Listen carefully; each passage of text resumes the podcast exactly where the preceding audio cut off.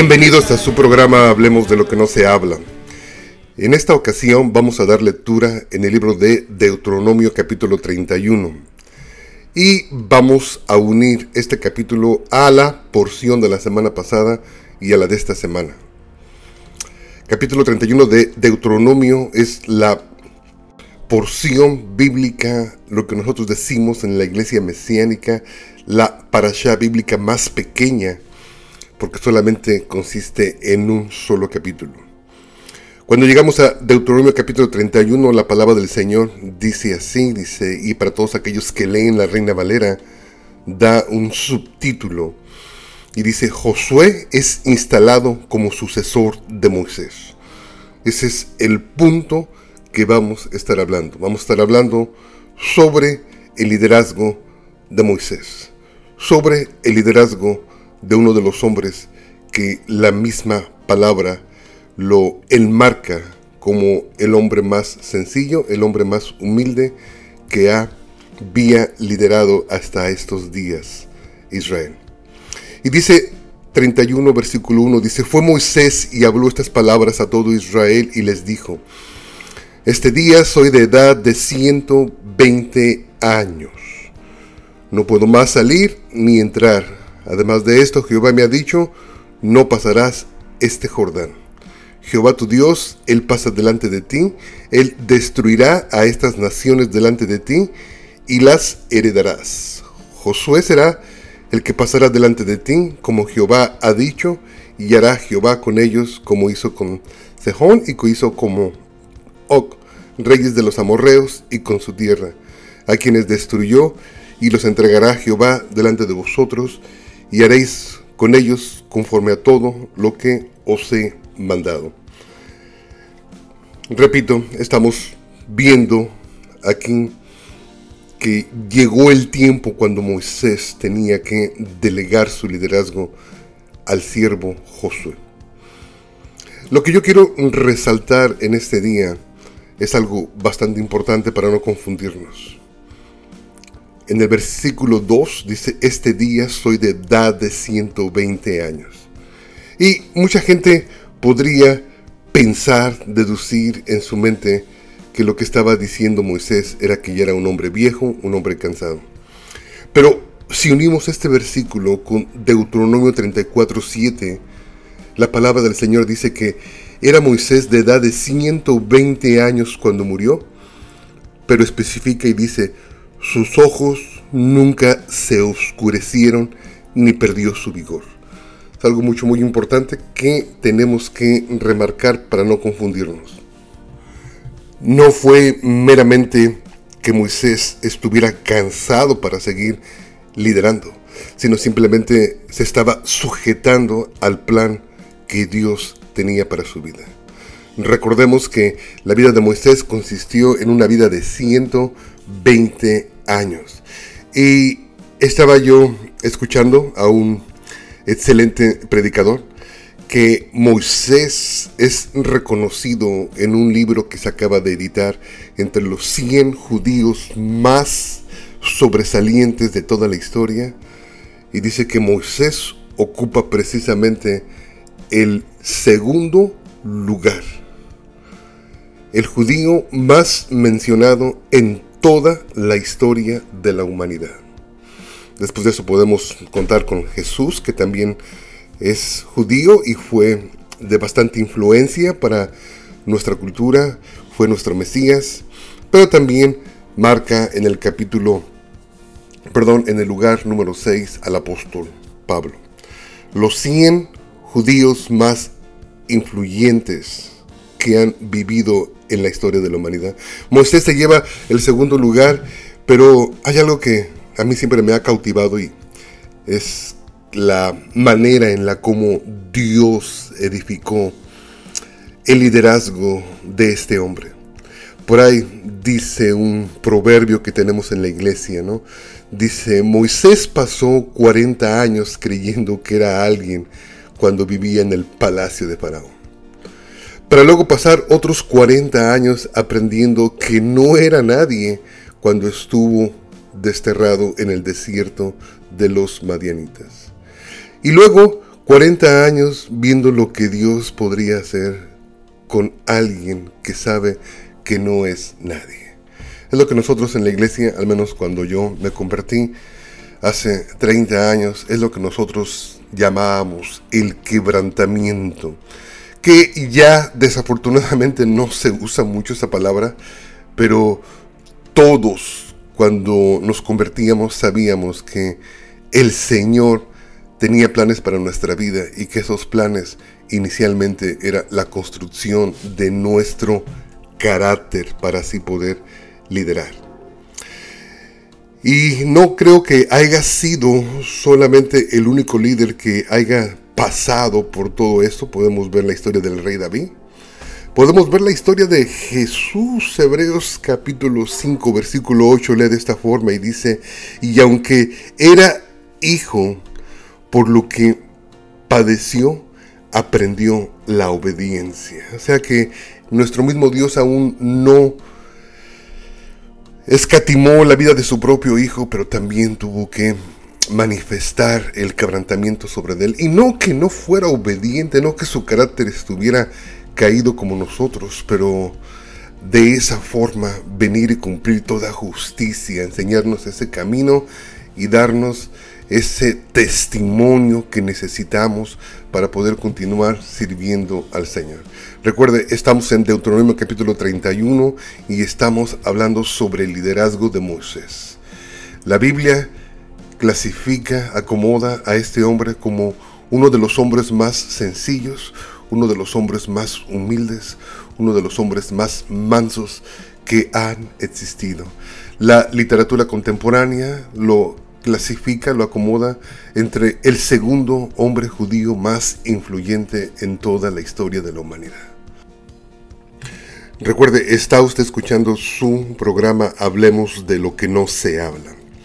Estamos en el libro de Deuteronomio capítulo 31 hablando sobre el liderazgo de Moisés. Y también quiero traer a la memoria algo que a mí me encanta bastante y esto es a través del apóstol Pablo. Porque uno, uno puede pensar, ¿no? Pues cómo todos esos líderes fueron tan influyentes en la historia de la humanidad. Y realmente a veces no alcanzamos a comprender que toda esa preparación, todo eso es meramente un plan de Dios. Y cuando llegamos al libro de Filipenses, el mismo apóstol Pablo que ocupa el lugar número 6 entre los judíos más influyentes de la historia, lee así la palabra del Señor. Estamos en Filipenses 3:3. Dice, porque nosotros somos la circuncisión, los que en espíritu servimos a Dios y nos gloriamos en Cristo Jesús. No teniendo confianza en la carne. Quiero resaltar, quiero enmarcar esa porción de Filipenses en el capítulo 3, versículo 3, no teniendo confianza en la carne, porque en todo este tiempo que tengo en el ministerio yo pienso que ese es el error número uno que cometemos los líderes. El llenarnos de vanidad, el vanagloriarnos, el robar la gloria que le pertenece al Señor el engrandecernos a nosotros mismos sin que el Señor nos engrandezca, el desesperarnos y empezar a hacer las cosas por nuestros mismos o propios recursos sin seguir el plan de Dios. Pero el apóstol Pablo nos está dando también su testimonio ahora en el Nuevo Testamento. Dice que no debemos gloriarnos a nosotros mismos porque eso significa tener confianza en la carne. Y él lo manifiesta de esta forma en el versículo 4 donde dice, aunque yo tengo también de qué confiar en la carne. Aquí va a empezar a sacar sus credenciales, todos sus logros que él había hecho durante toda su vida antes de convertirse a Jesús. Y dice, si alguno piensa que tiene de qué confiar en la carne, yo más. Y aquí empieza con la primera y dice, circuncidado al octavo día del linaje de Israel. De la tribu de Benjamín, hebreo de hebreos, en cuanto a la ley, en cuanto al celo, celo, perseguidor de la iglesia, en cuanto a la justicia que es en la ley, irreprensible.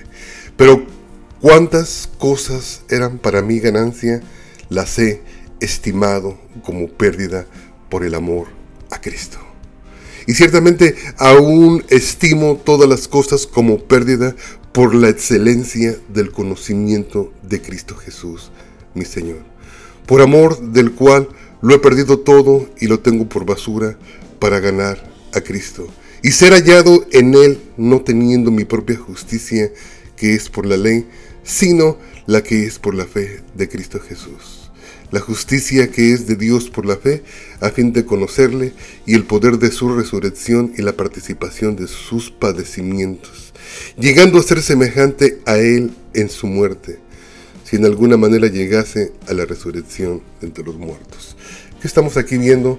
Estamos viendo que aún el mismo Pablo tuvo que renunciar a todas esas credenciales que más o menos llevó quizás el mismo proceso que llevó su compatriota Moisés, quizás no el tiempo tan extendido que Moisés estuvo 40 años en el desierto de Median, pero sí nos podemos dar cuenta que de una forma o de otra cuando Pablo es llamado al ministerio, el mismo Jesús le dice que era instrumento necesario y que el mismo Señor le iba a enseñar cuánto tenía que padecer por causa de su nombre.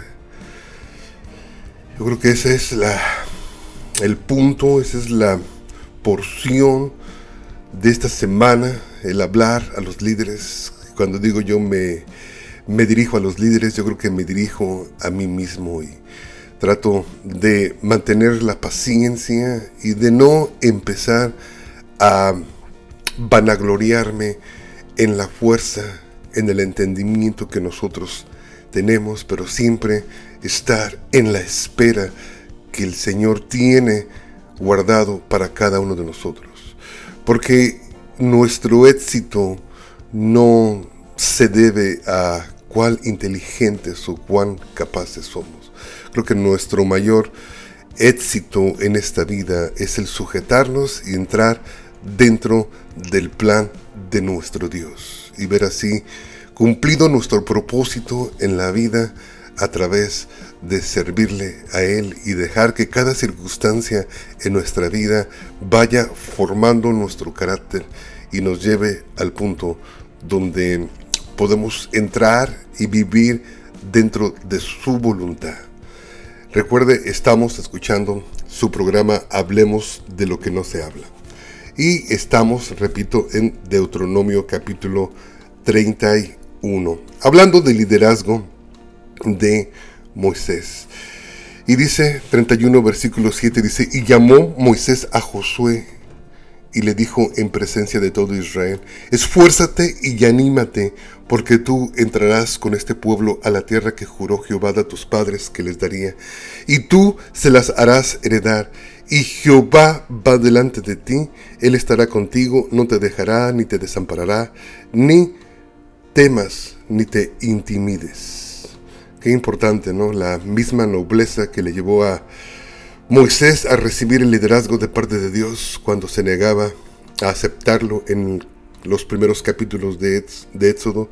Aquí lo damos delegando, dando, sabiendo que su tiempo había llegado a su culminación y que era tiempo de pasarle el mando a otra persona. Algo mucho muy importante que tenemos que entender aquí es que Moisés fue uno de los pocos líderes que no pudo ver a sus hijos establecidos en el liderazgo. Aún su hermano Aarón, él sí pudo heredar el sacerdocio. Y podemos ver a, a lo largo de toda la Biblia que muchos líderes pudieron dejar a sus descendientes en liderazgo. Moisés ni aún eso se le concedió. A Moisés tuvo que heredar todo su trabajo a una persona que quizás aunque no era un extraño, pues no era lazo sanguíneo, no era su hijo, no era su descendiente. Es lo que tenemos siempre que estar aprendiendo de este hombre, porque el Señor lo tuvo en alta estima, porque fue usado tan grandemente, precisamente porque no peleó nada para sí mismo ni para sus descendientes. Solamente hacía lo que el Señor le ordenaba que hiciera. Y vemos más adelante como también dice el versículo 14, dice 31 de Deuteronomio 14, dice, y Jehová dijo a Moisés, he aquí, se ha acercado el día de tu muerte, llama a Josué y esperad en el tabernáculo de reunión para que yo le dé el cargo. Qué hermoso, ¿no? Poder ver a un hombre esperando en el tabernáculo de reunión sin sentir celos, sin sentir ira, sin sentir coraje, sino estar completamente sujeto, sabiendo que su vida estaba dentro de la voluntad de Dios y que podía confiar en su Dios y en la justicia. Dice, Moisés y Josué, dice, esperaron en el tabernáculo de reunión y se apareció Jehová del tabernáculo en la columna de nube y la columna de nube se puso sobre la puerta del tabernáculo. Wow, versículo 16 dice, y Jehová dijo a Moisés, he aquí, tú vas a dormir con tus padres y este pueblo se levantará y fornicará tras dioses ajenos de la tierra a donde va para estar en medio de ella y me dejará e invalidará mi pacto que he concertado con él. ¿Se imagina usted? Espero concluir con esto. ¿Se imagina usted estas palabras que le estaba el Señor diciendo a Moisés? Le estaba diciendo, todo el trabajo que has hecho durante estos 40 años, te tengo una mala noticia, Moisés. Va a ser vano, va a ser vano porque partiendo tú, esta generación cuando entren a la tierra prometida me van a abandonar. ¿Se imagina usted el shock, la descarga en la que se puso Moisés en ese momento, quizás si no hubiera su carácter sido construido por el Señor, quizás en ese momento le da un paro cardíaco y ha de haber dicho, Señor, todo lo que hice fue en vano. Qué importante es que nosotros no nos adueñemos de la obra de Dios. Algo que me gustó mucho del rey David, que el rey David supo acomodar su liderazgo y él dijo, dice, ya he servido a mi generación. Por lo tanto, le toca a otra generación servir a su generación, sin adueñarse de la obra de Dios, simplemente serle fieles al Señor y cuando Él venga nos halle completamente activos dentro de su obra. El éxito de nuestro ministerio no depende de nosotros. Simplemente somos llamados a, completar la voluntad de Dios y la voluntad de Dios para cada uno de nuestros liderazgos es totalmente diferente. Y sí tiene que ver mucho el carácter, influencia mucho el carácter para que tengamos éxito dentro de nuestro ministerio, ¿no? Estamos viendo el liderazgo de Moisés y estamos viendo aquí esta mala noticia que estaba recibiendo en ese momento, que el pueblo de Israel iban a abandonar el pacto que estaban haciendo con el Señor. Seguramente, pues quizás usted y yo pues, nos hubiéramos deprimido si el Señor nos hubiera dicho, ¿no? Que nosotros al partir las gentes que pastoreamos, que ayudamos, que enseñamos, en toda nuestra trayectoria, en nuestra vida, iban a fallar, se iban a alejar del Señor. Entonces quizás hubiéramos dicho, pues nuestro ministerio, nuestra vida no tuvo sentido, no tuvo propósito. Pero yo creo que cuando entendemos exactamente que el verdadero propósito por lo cual venimos a esta tierra es para servirle a Él, serle bien y simple y sencillamente que todas las cosas entren dentro de su plan y confiar totalmente que nuestra vida está siendo bien invertida por nuestro Creador. Cuando llegamos al versículo 24, de Deuteronomio 31 lee de esta forma y dice, y cuando acabó Moisés de escribir las palabras de esta ley, o sea, todo el libro de Deuteronomio, Dice, en un libro hasta concluirse, dice, dio órdenes a Moisés, a los levitas, que llevaban el arca del pacto de Jehová, diciendo, tomad este libro de la ley y ponedlo al lado del arca del pacto de Jehová vuestro Dios. Y este ahí por testigo contra ti, porque yo conozco tu rebelión y tu duras cerves, he aquí que aún viviendo yo con vosotros hoy, sois rebeldes a Jehová, cuando más después que yo haya muerto. Entonces aquí nos podemos dar cuenta que el libro fue depositado dentro del arca y el arca siempre fue el arca de la alianza, pero también fue el arca del testimonio. Y ahí se guardó precisamente esa ley que sirven como testimonio de las palabras que el Señor había dicho a través de todo este libro a esta generación. Hermanos, pues Gracias una vez más por estar con nosotros y recuerde que toda esta semana estamos recordando que estamos en la semana donde estamos a punto de celebrar una de las fiestas más hermosas que tenemos dentro de la iglesia mesiánica, la fiesta de Rosh Hashanah. Este viernes daremos inicio a las festividades y de ahí viene una secuencia de tres de las fiestas de otoño más hermosas que tenemos dentro de la iglesia mesiánica. Puede usted comunicarse con nosotros al 214-212-7676 o al 972-589-5454. Recuerde su hermano Roberto Espinosa, mi esposa, estaremos eh, al pendiente de estas llamadas y ha sido un privilegio para nosotros llegar hasta sus hogares y esperamos hermano que usted haya sido bendecido y recuerde, su liderazgo está siempre siendo construido por nuestro Dios. Cada circunstancia en nuestra vida es importante y por eso nos dice la palabra que todas las cosas nos ayudan a bien y en cada circunstancia el Señor sigue edificando a su pueblo. Amén. Que el Señor te bendiga